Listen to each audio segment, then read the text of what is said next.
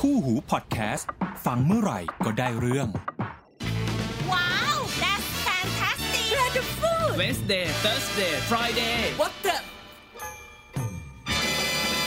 WTF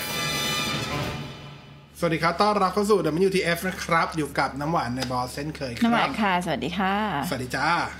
วันนี้มีเรื่องปวดหัวเล็กน้อยมาคุ ย ทิ้งท้ายค่ะ ทิ้งท้ายปลายปี อ่ะได้ เราก็ต้องแบบแสดงความกี้ออกมาให้ถึงที่สุด ถามฉันไหม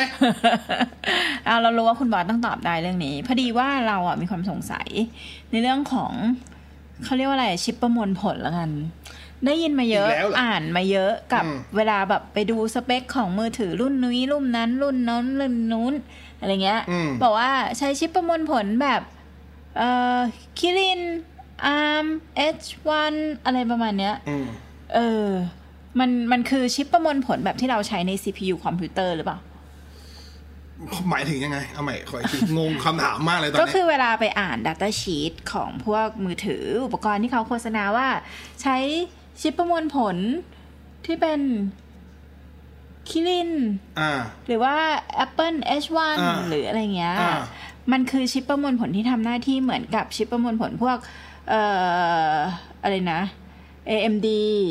Intel โอเค เมื่อกี้ เมื่อกี้พูดถึงชื่อ CPU ไอชิปอะไรไปมั้งคิริน คิรินอะไร คิรินเฉย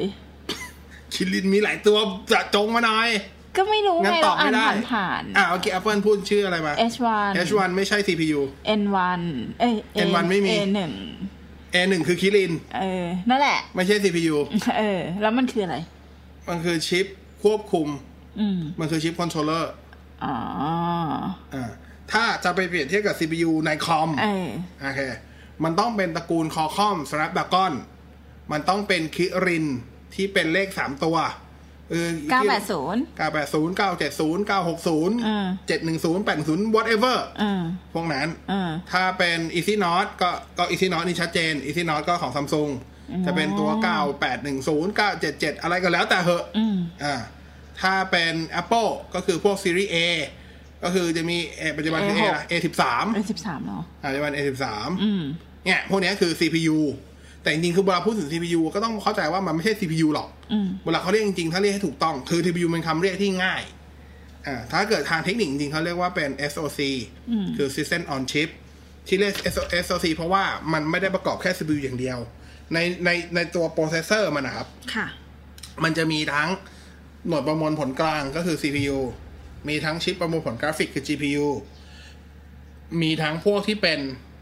อ่าโมเด็ม โมเด็มเนี่ย หมายถึงว่าก็ทั้งที่ทั้งที่เป็น 3G 4G 5G โมเด็ม แล้วก็มีทั้งตัวที่เป็นโมเด็ม Wi-Fi ด้วย อืม ก็รวมอยู่ในนั้น แล้วก็มีพวกที่เป็นอ่า connectivity อ่าใช่ละ connect- อ่า connectivity controller ค่ะ เช่น Bluetooth อะไร อ่ามั มันก็รวมอยู่ในนั้น อ่ามั มันจะประกอบอยู่ในชิปตัวเดียว ค่ะ เราจะเลยเรียกมันว่า system on chip อืม นึกออกปะ อืมอืม จริงๆก็บอกว่า CPU ใน CPU คอมพิวเตอร์ในปัจจุบันก็ไม่ได้เรียก CPU จริงๆ มันไม่ควรเรียก CPU อย่างเดียว อืม จริงๆ เขาเรียก SOC เหมือนกัน อืม เพราะว่ามันไม่ได้กรอบมันสมัยก่อนย้อนกลับไปเป็น 10 ปีที่ มั แล้ น วเนี่ย ทำหน้าที่เดียว อ่าพูดอย่างนั้นไม่ถูก อ่า ไม่ถูกอยู่ดี คือเมื่อก่อนเนี่ย CPU มันทำมันมันแยกคือในในหนึ่งในหนึ่งโปรเซสมันแยกชิ้นส่วน ค่ะ คือมันจะมี CPU แล้วมันก็แยกในส่วนของตัวคอนโทรลเลอร์ อืม ที่เป็น I/O ออกมาก็คือพวก not bit เสาบิต ค่ะ อันนี้สมัยก่อนเลย แต่พอมาในยุคหลังยุคประมาณทักสิปีที่ผ่านมาเขาก็ย้าย not bit เสาบิตเนี่ย โดยเฉพาะตัว not bit not bit ทำหน้าที่อะไรบ้าง not bit จะมีควบคุมในส่วนของตัว RAM ก็คือ memory controller ค่ะ มีในส่วนควบคุมในส่วนตัว hard disk อืม อ่าพวกเนี้ยไปไว้อยู่ใน CPU อืม แล้วตัวเสาบิตก็มาคุมพวก I/O I/O ก็พวก USB ไฟวายอะไรเงี้ยก็มาอยู่นึกออกไหมซึ่งปัจจุบันอย่างในชิป CPU อ่าในในชิป Intel ก็ได้ ชิป AMD อย่างเงี้ยเอา Intel อ่ะ Intel แทบจะทุกตัวที่เป็นรหัสที่ไม่ได้หัสที่ไม่ใช่รหัสลงท้ายด้วย F ค่ะ จะมีกราฟิกออนบอร์ดที่หลายคนเรียกกราฟิกออนบอร์ดแต่จริงๆเขาไม่ได้ออนบอร์ดนะเขาจะเรียกอินทิเกรต อ่า อ่าก็คือมีชิปประมวลผลกราฟิกอยู่ในตัว CPU ด้วยที่เราเรียกกันแต่อย่างนี้เราเลยเรียกว่า SF System on Chip เพราะว่าเขาย้ายตัวพวก Memory Controller อะไปไว้อยู่ในตัวชิปด้วยนึกออกปะเขาไปย้ายพวก PCI Bus ไปอยู่ในนั้นด้วย ที่ควบคุมการ์ดจอก็อยู่ในนั้นด้วย แล้วมันก็มีตัวชิปเซตชิปเซตปัจจุบันยังมีแต่ชิปเซตทำหน้าที่ควบคุม I/O อย่างเดียว I/O อื่นๆ เออ AMD ก็เป็นแบบนั้น อืม โมบายก็เป็นแบบนั้น อืม อ่าในโมบายก็จะมี CPU ค่ะ มี GPU อ่า แล้วก็มีโมเด็ม อืม มี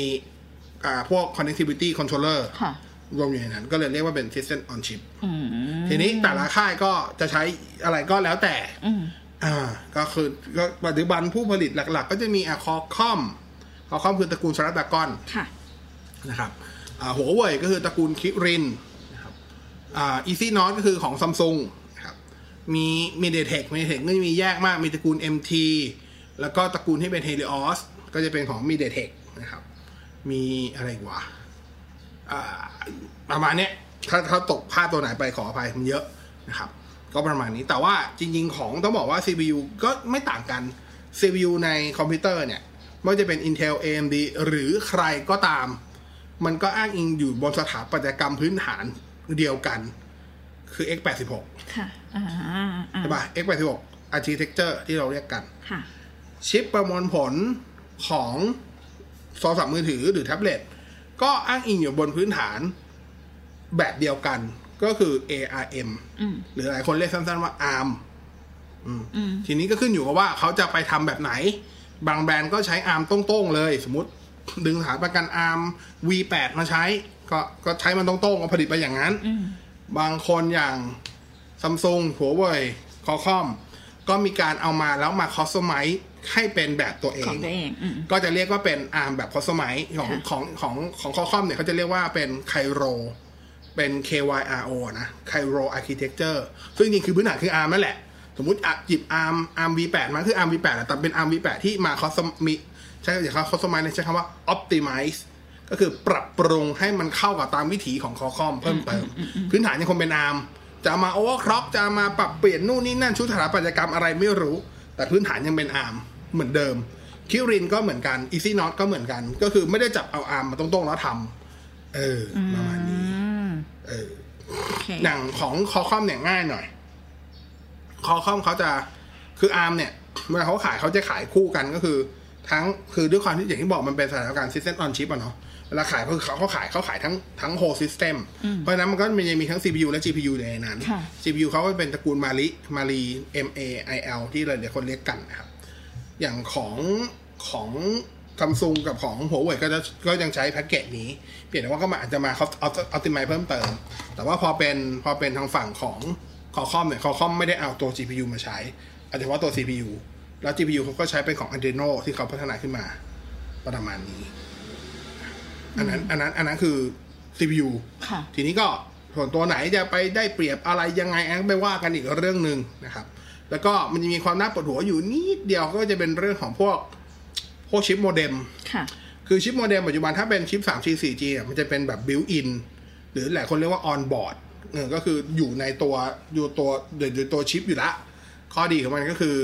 มันก็ทำงานได้แบบใช้คำว่าสมมติแอสซิวอะเนาะ อืม ถักถักอะไรนะถักเต็มผืนทอดเต็มตื่น อันนั้นมันอีก เออเอออี อีกยี่ห้อหนึ่ง เออนั่นแหละ สมูทแอสซิลก็อีก ใช่ โปร ใช่ ดักต์หนึ่ง ใช่แต่ว่าอย่างปัจจุบันเราได้เห็นว่าสมาร์ทโฟนของคอคอมที่ใช้ชิปคอคอมหลายรุ่นก็สามารถรองรับ 5G ได้ ค่ะ เขาใส่ชิปโมเด็มแยกเข้าไปต่างหากของหัวเว่ยก็ใช้ชิปแยก ของของคอคอมก็จะเป็นตัวโมเด็มที่เป็นคอคอมสารพกร X50 X50 จะคือ 5G โมเด็ม ถ้าเป็นของคิรินก็คือตัวบาลอง5 500เอ้ย5,000 ก็จะเป็นชิป 5G โมเด็มนะครับประมาณนี้ แต่ว่าในยุคในในยุคถัดไปเขาพยายามเอาตัวชิป 5G 5G โมเด็มอินทิเกรตเข้าไปอยู่ในใน CPU ซึ่งตอนเนี้ย มีแบรนด์เดียวที่ทำมีอ่ามีมีแค่ตอนนี้นะผมไม่ชัวร์มีดีเทคผมผมขอตั้งคำถามว่ามีดีเทคไว้ก่อน แต่ว่าของของคิรินเนี่ย ตัวที่เป็นคิริน 990 เนี่ยคิริน 990 จะมี 2 สายการผลิตก็คือคิริน 990 ปกติ กับคิริน 990 5G ถ้าตัว 5G ก็คือเขาจะอินทิเกรตเอาตัวชิปโมเด็มไปไว้อยู่ใน CPU เลย ในใน System on Chip เลยนะครับ ของคอคอมตัวที่เพิ่งเปิดมาตัวทันมังกร865 ก็ยังไม่ใช่ไม่ใช่ ไม่ใช่แบบออนบอร์ดยังเป็นชิปแยกอยู่นะครับอืมชิปแยกอยู่ อันนี้ก็คือชิปที่อยู่บนโทรศัพท์มือถือ ใช่ใช่ เพราะฉะนั้นที่ที่ชิปที่อยู่บนโทรศัพท์มือถือเนี่ยมันก็จะมีส่วนของการติดต่อกับอุปกรณ์อื่นด้วย ก็ติดต่อ เป็น ผ่านตัวพวก connectivity controller เออเพราะฉะนั้นอุปกรณ์ที่มาติดต่อเนี่ย มันก็ต้องมีชิปเหมือนกัน มีแต่ถามว่ามันเป็น CPU เลยไหมมันก็ไม่ถึงกับ CPU อะครับ อ่าเป็นชิป มัน ด้วย มันคือโปรเซสเซอร์แหละ แต่มัน ค่ะ ไม่ใช่โปรเซสเซอร์แบบที่ทำงานประมวลผล อืมอืมอืม ทั้งหมดนะครับ ค่ะ มันส่วนหลักๆมันทำหน้าทำหน้าที่ในการแค่ ประสานการเชื่อมต่อให้มันให้มันเสถียรขึ้นให้มันไวขึ้น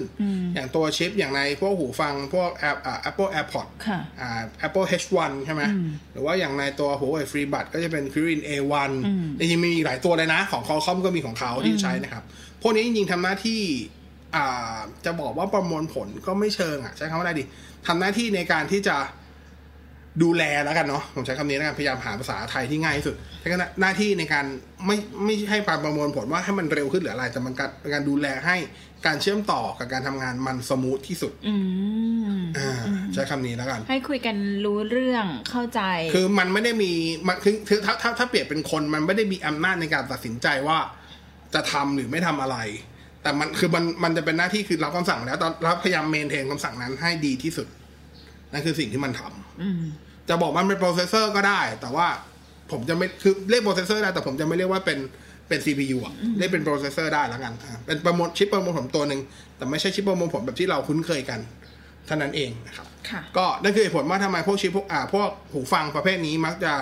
มีการเชื่อมต่อที่เสถียรเชื่อมต่อได้เร็วแล้วก็ไม่ค่อยมีเสียงดีเลย์เพราะว่ามันผลักภาระแทนที่จะไปอยู่พึ่งพาเฉพาะตัวที่เป็นเป็นบลูทูธคอนเนคทิวิตี้แบบอย่างเดียว ในการที่จะรับภาระในการโหลดนู่นนี่นั่นอะไรเงี้ยมันก็มีตัวเนี้ยคอยรับภาระแบกรับภาระแบ่งเบาภาระส่วนหนึ่งอยู่ที่ตัวหูฟังอยู่แล้ว แต่ว่าข้อเสียก็คือแน่นอนพวกนี้ก็จะแบตค่อนข้างจะไปไวหน่อย ค่ะ อ่ะเพราะว่าหูฟัง แต่ละข้างแบตไม่กี่มิลลิแอมน้อยมาก อืม เออแบบ ด้วยขนาดตัวมันก็เล็ก เอ อยู่ อ แล้ว ตัวมัน เนาะ จิ๊ดเดียว ใช่ ตัวมันจิ๊ดเดียว ค่ะ นะครับ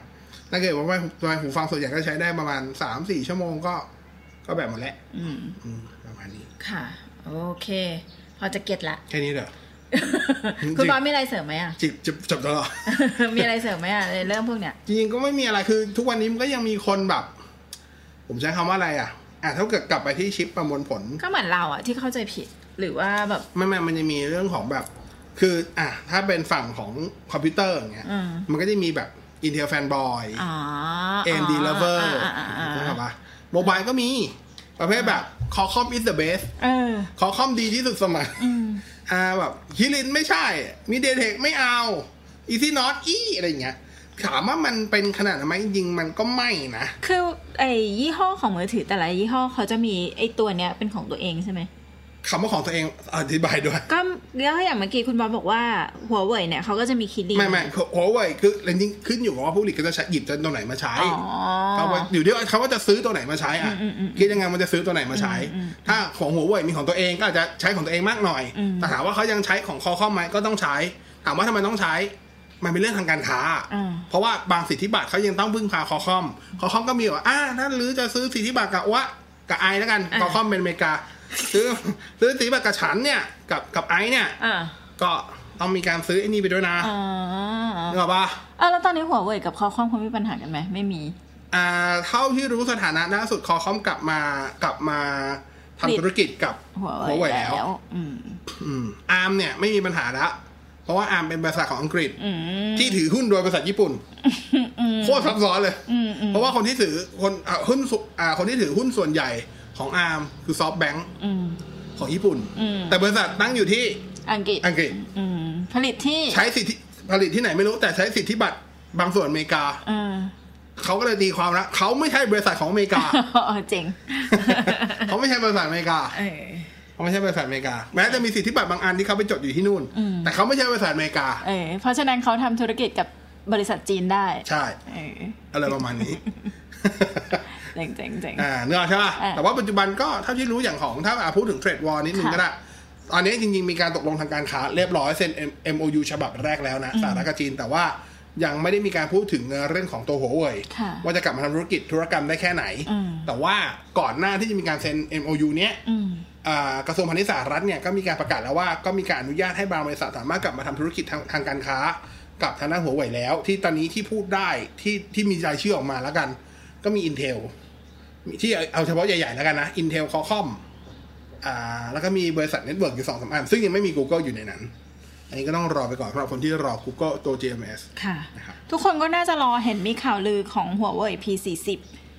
อ่า ทุกคนหลาย ๆ คนไม่ใช่ทุกคนหรอกหลาย ๆ คนก็คงจะรอว่า มันจะใช้ได้ไหม ว่าจะใช้ได้ไหม GMS เนี่ย อ่าเดี๋ยวเขาไปว่ากันอันนั้นเป็นเรื่องหลังปีใหม่ ค่ะ นะครับ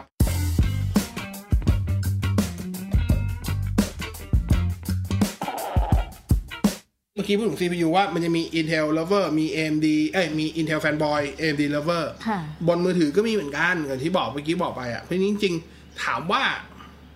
มันจำเป็นคือเพิ่งเจอคำถามนี้แหล้วว่าจำเป็นต้องเลือกคอคอมเสมอไปไหมคำตอบสำหรับผมคือไม่ อืม ขึ้นอยู่กับคนนะฮะหมายความว่าอยู่ที่ว่า ถามว่าทุกวันเนี้ย คุณซื้อคอมอ่ะ คุณต้อง Intel ไหมผมใช้ AMD มาปีนี้ที่จริงจังหลังจากใช้แต่สมัยสมัย โอ้โห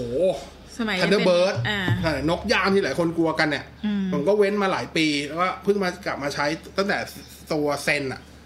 ตั้งแต่ไรเซนยุคแรกจนถึงตอนนี้ผมก็ยังใช้ไรเซนปัจจุบันผมใช้ไรเซนเจ็ดสามพันเจ็ดร้อยเอ็กเนี่ย อืม ผมก็ไม่เคยมีปัญหาการทำงานเลยนะ อืม คือปัจจุบันผมมองว่าชิปประมวลผลมันมันบียอนซอฟต์แวร์ไปไกลแล้วอะ อืม พอมันบียอนไปไกลแล้วเนี่ย หมายความว่าคุณใช้อะไรก็ได้แล้วอะ ใช่ คุณคุณซื้อมาร้อยเนี่ย คุณใช้มันถึงกี่เท่าไหร่แล้วกันเนี่ย สี่สิบถึงไหม ก็นั่นเองผมอยากรู้ ไง ผมก็อยากรู้ไง ขนาดของคุณบอสยังบอกว่าตัวเองใช้ถึงสี่สิบไหมอย่าง เอ เงี้ อย เหรอ ไม่มั่นใจเหมือนกันเอาจริง เออ เราจะซื้อรุ่นสูงๆไปทำไมอ่ะ ๆไม่รู้เหมือน กัน ก็ไม่รู้เหมือนกันก็ก็ก็ซื้อมาแล้วอะเออ ก็ก็ตาม นั้นแหละ เพื่อความสบายใจ ว่าเผื่ออนาคตฉันจะมีอะไรที่มันต้องใช้ประสิทธิภาพสูงๆของ CPU ก็อยากให้รู้ว่ามีตังค์ เออจบเลยแค่นั้น คืออย่างในในมือถือจริงๆอ่ะถามว่าชิปอย่างอ่าผมยกตัวอย่างอย่างชิปคิรินก็ละ ค่ะ ถามว่าชิปคิรินแย่ไหมของผมไม่แย่นะ อืม แต่อย่างถ้าใครเคยใช้พวกซีรีส์หลังๆ พวก 970 980คุณจะรู้ว่ามันก็เล่นเกมได้แบบไหลลื่นดีมากอะไรเงี้ยมันไม่ได้แย่เลยเลย แล้วก็คิรินจะค่อนข้างมีขึ้นชื่อเรื่องของ power efficiency สูง คือดีดีกว่า Qualcomm power efficiency ก็คือเรื่องของประสิทธิภาพในการใช้พลังงาน ทำได้ดีกว่า หมายความว่ารับพลังไฟมาแปลงเป็นพลังงานเนี่ยได้ค่อนข้างคุ้มค่ากว่าคอคอมเองมีชื่อเรื่องอะไรจริงๆถามว่าคอคอมมีชื่ออยู่ 2 เรื่อง เรื่องแรกคือ GPU ต้องยอมรับว่า Adreno เป็นชิป GPU ที่ประสิทธิภาพสูงมาก ถ้านับเฉพาะฝั่ง Android ด้วยกันไม่นับ Apple นะอืมต้องยอมรับว่าดีดีกว่าตระกูลมาริดีกว่าตระกูลพวก Power VR Adreno ที่จริง ๆ หลายคนไปเลือกใช้คอคอมเพราะตระกูล Adreno มากกว่า แต่ว่าก็ต้องดูด้วยว่า Adreno ตัวไหน คือบางคนก็แหมสุดโต่งเกิน เอาพวกคิริน 980 990 ไปเทียบกับพวก Snapdragon แบบ 700 ซีรีส์แหมอยากจะเขกกระโหลก เหมือนเหมือนเหมือนคุณกำลังจะเอาแบบ Civic RS แต่งมาแล้วด้วย แต่คุณจะไปเทียบกับละ Porsche Boxster เครื่อง Boxster มาเลย มันก็ไม่ได้ไง เออ นึกออกใช่ป่ะ ค่ะ ก็เทียบให้มันถูกตัวกูอ่านอย่างพวกคิรินซีรีส์ 900 มันก็ต้องไปเทียบกับ Snapdragon 8 Series ซีรีส์แล้ว อะไรแบบนี้นะครับ ก็ต้องเทียบ แต่ ให้ มัน ถูกตัว แต่มันจำเป็นเหรอว่าเวลาเราจะซื้อมือถือสักเครื่องหนึ่งเราต้องดูลงไปถึงขนาด แล้วแต่คนครับ ถ้าเกิดคนที่ ของชิป เน้นเล่นเกม อืม อ่ะเขาอาจจะต้องมีความสำคัญ อ๋อ แต่ถ้าเกิดถ้าถามผมเลยอ่ะปัจจุบันถ้าเกิดจะซื้อมือถือเครื่องต่อไปสำหรับผม ไม่จำเป็นต้อง CPU ตัวท็อป อืม ขอ CPU ระดับที่เป็น mid range หรือ higher อ่ะ upper mid range อืม อ่ะถ้าตีถ้าตีมันคอคอมก็พวกแบบ Snapdragon 700 series ผมรับได้แล้ว อืม แค่นั้นมันก็เล่นเกมอย่างที่ผมต้องการอยากเล่นได้เพียงพอแล้ว แล้วโดยเฉพาะคนที่ไม่ได้เล่นเกมเลยในมือถือ ก็ไม่แต่ ก็ ว่าแต่ต้องเข้าใจว่าพอพอไม่เป็นแบบนั้นเนี่ย มันพอมือถือที่มันใช้ชิปสูงขึ้น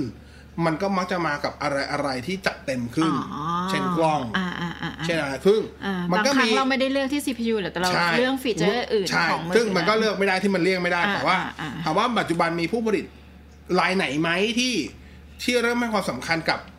อย่างอื่นนอกเหนือจากกล้องก็มีเสี่ยมี่ล่าสุดเพิ่งเปิดตัวอย่างเงี้ยมีโน้ตสิบมีโน้ตสิบโปรกล้องยอดเยี่ยม แต่ชิปไม่ใช่ตัวท็อป อ่า